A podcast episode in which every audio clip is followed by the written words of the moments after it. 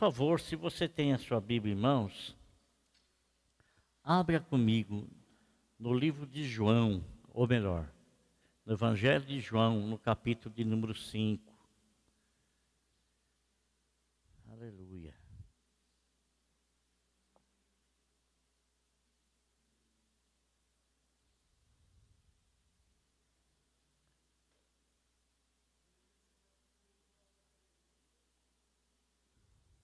Nós estamos quase aí já no final, penúltimo mês do ano, né? Como passa rápido demais, meu Deus. É como a Bíblia fala, né? O tempo passa rapidamente e nós voamos. Nós voamos. João capítulo 5, versículo de número 6, final do versículo. Vou ler o versículo todo, mas vou dar ênfase aqui na, na última parte do versículo. Jesus, vendo-o deitado e sabendo que estava assim havia muito tempo, perguntou: Você quer ser curado? Você quer ser curado? Foi a pergunta que o Senhor Jesus Cristo fez a este homem. Irmãos, a gente, Deus ele é soberano, né? Deus ele é soberano. E Deus ele faz aquilo que lhe apraz, aquilo que ele quer fazer, né? A, o poder dele, a vontade dele, ela é soberana. Mas existe algo no Senhor que ele respeita, respeita uma posição, aquilo com que ele nos criou. Ele nos criou com liberdade de escolha escolher. Tem um, um provérbio que diz assim: você tem olho para ver, e você tem ouvido para ouvir, e tem a cabeça para poder pensar. Então, às vezes, ah, nós não precisamos de uma orientação de Deus naquilo que nós iremos fazer. É só mesmo, é só olhar, ouvir e ter a capacidade de analisar. Deus, ele respeita essa nossa liberdade, respeita essa nossa liberdade. E ele respeita tanto, tanto, tanto, tanto, irmãos, tanto, tanto, tanto, que mesmo ele querendo dar a salvação ao homem, mesmo ele providenciando a salvação ao homem, ele não força o homem a tê-la. Não força. Ele não força o homem a tê-la. A Bíblia fala assim que existe uma ordem de Deus, e essa ordem de Deus é dada a todos os pregadores, a todos os anunciadores do Evangelho, que pregaram o Evangelho, anunciaram o Evangelho. O Evangelho ele é uma semente que ela é uma semente que é lançada, uma semente em que você lança e logicamente uma semente que você lança, essa semente não existe semente para você lançar aqui sobre essa pedra. Não existe semente para você, você jamais vai adquirir sementes e lançar sobre algo que você sabe que não é apto para se plantar. Mas existe muita semente que você semeia ela e você prepara um canteiro primeiramente. Você prepara o canteiro e você lança semente ali, ou então você lança mudas ali nesse canteiro preparado. A palavra do Senhor, ela é apta para ser plantada, logicamente, na terra, e a terra é o nosso coração, mas mesmo sabendo que a palavra do Senhor é uma semente e que nós temos autoridade do Senhor para semear essa semente, nós não podemos e não temos condições e jamais poderemos forçar quem quer que seja de recebê-la. Não tem como. O Senhor não nos mandou forçar ninguém a receber essa semente. O Senhor dá a capacidade para o pregador do Evangelho e o Senhor coloca na, na boca desse pregador né, a palavra de Deus e o Senhor também unge esse pregador com persuasão para poder persuadir a pessoa naquilo que ela ouviu levar da melhor maneira possível para que a pessoa chegue ao entendimento, ao esclarecimento daquilo que está sendo semeado, daquilo que está sendo pregado. E o Senhor Jesus Cristo, Ele mesmo fala, Ele diz lá que Ele está à porta do nosso coração, está à porta do nosso coração. E Ele está à porta do nosso coração não para arrombar o nosso coração, não para arrombar a nossa alma, não. Ele está à porta do nosso coração e ele sempre vai estar à porta do coração que já ouviu o Evangelho, que já ouviu a pregação do Evangelho. E o interesse dele estar à porta do coração é de estar batendo com aquela palavra que a pessoa ouviu, batendo e pedindo permissão. Se alguém abrir a porta do seu coração, pedindo permissão para entrar, porque está no poder do homem, na autoridade do homem, ou de abrir a porta ou não abrir a porta. E Deus irá respeitar essa decisão de cada um de nós. Às vezes, eu olho algum versículo na palavra de Deus e me parece ser uma coisa lógica, uma coisa lógica. Por exemplo, quando o Senhor Jesus Cristo está entrando na cidade de Jericó, e lá estava o cego Bartimeu sentado, e esse cego, quando soube que Jesus estava ali, ele passa a gritar altamente o nome do Senhor, insistentemente o nome do Senhor, Jesus, filho de Davi, tem misericórdia de mim. Aí vão, o Senhor para e o Senhor pergunta: quem é que está gritando pelo meu nome? Quem é que está gritando? Pelo que nos parece, o Senhor não estava assim, uma distância muito perto do rapaz. Porque se estivesse, ele não ia perguntar quem é que está gritando, porque ele, ele teria a oportunidade de ver a pessoa ali perto. Ah, na, nos parece que eles estavam uma certa distância, certa distância, na qual o cego começou a gritar, gritar, e ele perguntou, mas quem é que está gritando? Quem é que está gritando? Ele estava ouvindo, mas não sabia de onde é que estava vindo a voz, né? Não sabia. O que aconteceu? Aconteceu que falaram para ele, é o cego Bartimeu que está. Então informaram a ele, responderam a ele o questionamento, a pergunta dele: quem é que está gritando? É o cego Bartimeu que está gritando. Então trago-no à minha presença. E quando o cego está se aproximando dele, ele faz uma pergunta para o cego: o que você quer que eu te faça? Ora, irmão, não era uma coisa lógica, não era uma coisa lógica, uma coisa lógica. Já o cego estava gritando por ele, já tinha informado para ele que o homem era cego, ele mandou trazer o cego na presença dele, e agora ele questiona o cego: o que você quer que eu te faça? Não é? Isso, irmão, é porque o Senhor, ele respeita o querer das pessoas. Ele respeita a escolha da pessoa, ele respeita o desejo do coração da pessoa. Esse versículo que nós lemos aqui de João, no capítulo 5, denota isso. O respeito que o Senhor tem pelo querer das pessoas. Mesmo ele tendo o poder de fazer tudo na vida de todos, ele não faz isso. Ele não faz isso. Ele não faz se a pessoa não pedir. Ele não faz se a pessoa não querer. Ele não faz se a pessoa não buscar. Ele não faz. Muito embora sabendo da necessidade de todos, porque não tem como, não tem não tem como Deus não saber a respeito de nossa. Não tem como. É impossível. É impossível. Não tem como. Pela sua onipresença, pela sua onisciência, pela sua onipotência, não tem como, não tem como. Ele sabe a respeito de tudo de todos em todos os lugares. De tudo e de todos em todos os lugares. Tudo, tudo, tudo. Absolutamente tudo. Às vezes, assim, amado, eu fico pensando como que Deus é tremendo, como que Deus é grandioso, sabe? Eu, eu esses dias eu estava meditando na, nas palavras que Davi estava citando ao Senhor no Salmo, onde ele fala para Deus assim: Senhor, quando eu estava sendo formado no ventre da minha mãe, o Senhor já me, já me conhecia, já me assistia. Olha que coisa tremenda. Eu estava sendo formado no ventre da minha mãe. Quem é que tem acesso ao ventre da minha mãe? Quem é que teve acesso ao ventre da sua mãe quando os seus ossos estavam sendo formados ali dentro? Quem?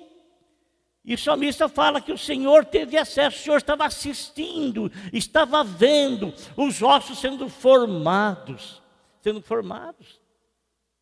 Irmão, não é fantástico isso? Não é tremendo isso? Ele sabe tudo, tudo, tudo, tudo a nosso respeito. No capítulo 5 aqui, a Bíblia nos fala que havia assim é, em Jerusalém, havia uma festas dos judeus lá em Jerusalém. E Jesus, então, ele subiu para Jerusalém, para a festa, ele subiu. Mas antes de chegar no local da festa, ele passa por um portão chamado Portão das Ovelhas, e aí havia o tanque de Betesda. E nesse tanque havia cinco alpendres, e cada alpendre tinha uma porta que dava acesso a eles, ao tanque. E nos alpendres que havia ao redor do tanque, né, estava muitos, muitos enfermos, muitas pessoas doentes lá. Não havia uma única pessoa só, havia muitos doentes, muitos doentes, muitos enfermos. Irmão, existe mais de 7 bilhões de pessoas no planeta. Mais de 7 bilhões. Sabe o que é isso, irmão? Sabe o que é 7 bilhões de pessoas? É muita gente. É muita gente. Agora, em meio a esses 7 bilhões de pessoas existentes no planeta, existentes no planeta, em meio a esses 7 bilhões, o Senhor olhou para você e disse para você: Você quer ser curado? Quando o Senhor diz para você: Você quer ser curado? Não é porque você estava enfermo no seu corpo físico. Não é. Não é. É porque, mesmo não estando enfermo no corpo físico, existe uma doença que nós herdamos, uma doença que veio lá do nosso pai, da nossa mãe Adão e Eva, e veio e alcançou toda a raça humana, toda a raça humana. E muito embora não estejamos doentes fisicamente, essa doença nos acompanha desde o nosso nascimento. Nos acompanhou desde o nosso nascimento. E só existe uma única pessoa que tem o remédio para essa doença. Uma única pessoa, irmão. E ele oferece a cura para a humanidade mas ele não força a humanidade ter e, e aplicar esse remédio que é oferecido. Não força, ele não força. O que, que é esse remédio? O que, que é, melhor dizendo, essa enfermidade, essa doença? Essa doença chama-se pecado. Todos pecaram. Não é um nem outro, não. Todos todos pecaram. Até mesmo aquela pessoa que ele se acha justo e fala assim: eu não roubo, eu não mato, eu não fumo, eu não bebo, não nada, eu não, é não, é não, é não, é não, é não, é não. A pessoa tenta se justificar. A Bíblia chama você de tão pecador como qualquer outro. E chama você de pecador, e não apenas chama você de pecador, ele quer que você se conscientize disso porque isso é o mal que afeta a tua vida e que faz separação entre você e o seu Criador. E que você precisa do antídoto para ser livre do pecado, para que você tenha comunhão com o seu Criador. E você receba do seu Criador a salvação que ele providenciou na vida do filho dele, o Salvador, que te oferece o antídoto o Salvador oferece o antídoto. Você sabe, irmão, que lá no Instituto Butantan, lá eles produzem um soro, e esse soro é soro contra a picada de serpentes, de cobras. E eles até compram, tem lugar em que as pessoas eles capturam a cobra, cascavel, muito cascavel, né? E eles guardam e eles vendem as cobras, vendem as cobras. E nesse instituto, então, faz o antídoto, faz o soro para as pessoas que são picadas. Eu já conheço muitas pessoas que foram picadas por cascavéis e que, graças a Deus, aplicaram esse antídoto, esse soro e eliminou o poder do veneno na vida dessas pessoas. Isso não quer dizer que elas, por um período de tempo, não sentiram essa situação. Sentiram sim. Mas a esperança delas era o soro que foi aplicado. E ao ser aplicado, elas foram percebendo que a eficácia do veneno foi sendo desfeita. E que a eficácia do soro foi se estabelecendo e elas foram curadas. Então, irmão, todos, todos, todos, todos, todos pecaram, pecadinho, pecadão, todos pecaram e precisam do perdão. E esse perdão nos é oferecido em Cristo Jesus. O Senhor chega em um daqueles alpendres no tanque de Betesda e ele encontra um homem ali paralítico há 38 anos. Não quer dizer que o homem estava ali naquele lugar durante 38 anos. Não, não diz a idade, que, o quanto tempo ele estava ali, o quanto não diz. Né? Diz que ele era paralítico há 38 anos e ele foi colocado em um daqueles alpendres ali. E por que, que foi colocado em um daqueles alpendres? Porque havia uma manifestação. Havia manifestação de um anjo, segundo a história, né? Que esse anjo descia uma vez por ano, uma vez por ano, mas não tinha a data certa, não tinha o dia certo. Então, o que que o que, que isso queria dizer? Queria dizer que todos que estavam ali, que eram enfermos, estavam ali porque queriam ser curados. Mas para ser curado, eles tinham que ter, estar vigilante, vigilante todos os dias e todas as horas, estar vigilante. Por quê? Porque quando as águas eram movidas, a primeira pessoa, não eram todos que se atiravam nelas, a primeira pessoa e se atirava, recebia a cura. Doença que fosse, a primeira, uma única pessoa, uma única, uma única só.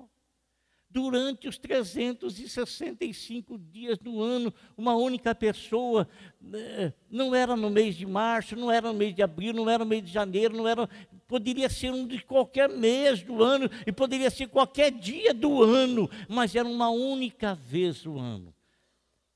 O que, que eles faziam? Eles tinham que ficar o quê? Vigilantes. Não é verdade? Tinham ficar, que ficar ali, não podiam perder de forma, não podiam se distrair, não podiam se distrair, porque não sabia, não era uma época. Olha, o ano que vem eu vou, eu vou chegar aqui no mês de junho, no primeiro dia do mês de junho, e então, nesse primeiro dia, eu vou chegar no período da tarde, da tarde, entre duas e três horas da tarde, né? Então as pessoas não iam ficar ali, eles iam permanecer, não, iam para suas casas, e quando estivesse chegando o mês de junho, lá para o dia primeiro, meio-dia, quem sabe eles começavam a se deslocar das suas casas, ir para ali todos enfermos, todos doentes, e ficaram. Não era isso, não era desse jeito. Querido irmão, escute o que eu vou lhe dizer. Escute o que eu quero lhe dizer. Nós já fomos sarados, nós já fomos curados da pior de todas as doenças. De pior de todas as doenças, nós fomos sarados. E sabe quem é que aplicou o antídoto na nossa vida, irmão? Foi o Senhor Jesus Cristo. Está oferecido a todos nós o sangue de Jesus que nos purifica de todo o pecado. E não é uma única só pessoa que vai desfrutar desta bênção, não. Mas a bênção ela é individual. Cada um tem que buscar a sua própria cura pelo sangue de nosso Senhor e Salvador Jesus Cristo que nos é oferecido. Senhor, ele entra lá, ele vê aquele homem, e o Senhor sabe que aquele homem, porque ele conhece, ele sabe que aquele homem está paralítico há 38 anos. O Senhor pergunta para ele: Você quer ser curado? Ó. E por que, que ele pergunta? Por que, que ele faz essa pergunta? Irmão, vamos trazer, vamos trazer para a nossa vida espiritual. Vamos trazer, porque às vezes, querido, às vezes é, a cura do Senhor é magnífica e a, o, o, apóstolo São, São, São Pedro, ele fala algo que está escrito lá no, no, no, no Velho Testamento, que o Senhor Jesus Cristo, que o Senhor Jesus Cristo, as feridas que ele carregou, que ele levou nas costas, a chibatada, a, a, coroa de espinho, tudo que ele sofreu, ele sofreu porque pelas pisaduras dele, pelas feridas dele é que nós somos sarados, porque ele carregou, carregou, ele carregou as nossas feridas. Agora, irmão, o maior cura, amado, o maior cura, porque ainda que eu seja paralítico e que eu vinha ser curado, vai ser uma glória, uma glória para a minha vida e uma glória para o nome do Senhor, exaltar o nome do Senhor, mas amanhã depois não vai adiantar até com perna, estar tá sem perna, que eu vou morrer. Eu vou morrer. Eu vou. Todos nós iremos. Todos nós iremos.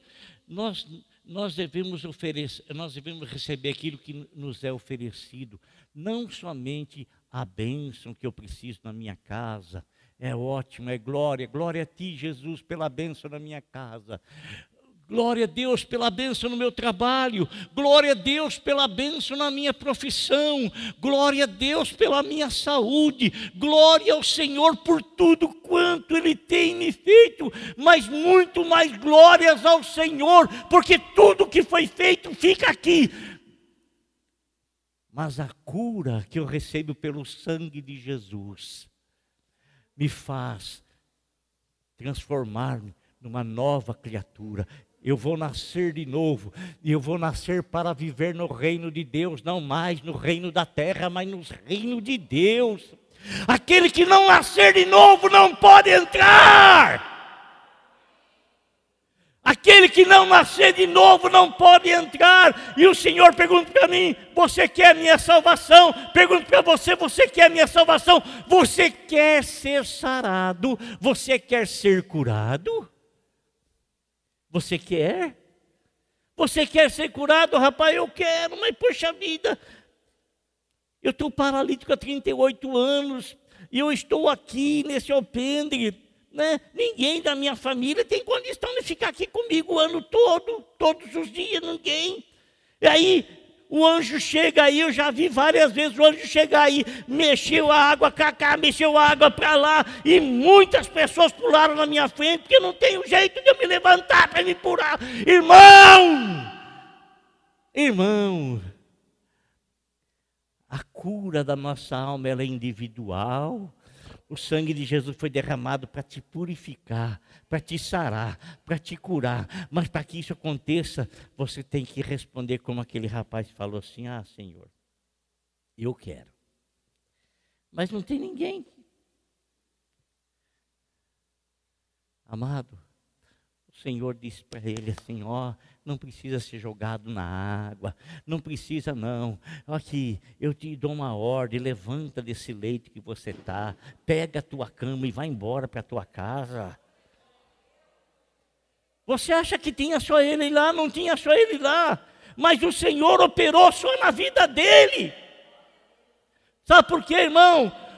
Porque essa bênção que o Senhor oferece para cada um de nós, trazendo para o lado espiritual, essa bênção que o Senhor oferece, ela é individual. Eu não posso salvar o meu filho, o marido não pode salvar a esposa, a esposa não pode salvar o marido, o pecado é individual de cada um. Então o sangue de Jesus tem que ser aplicado na vida de cada um, mas para ser aplicado, você tem que receber você tem que aceitar. Ele não vai arrombar a tua vida mesmo sabendo que você precisa, e se sem isso você não vai herdar o reino do céu, sem isso você não nasceu de novo e consequentemente você não pode entrar no reino de Deus, porque só aquele que nasce de novo.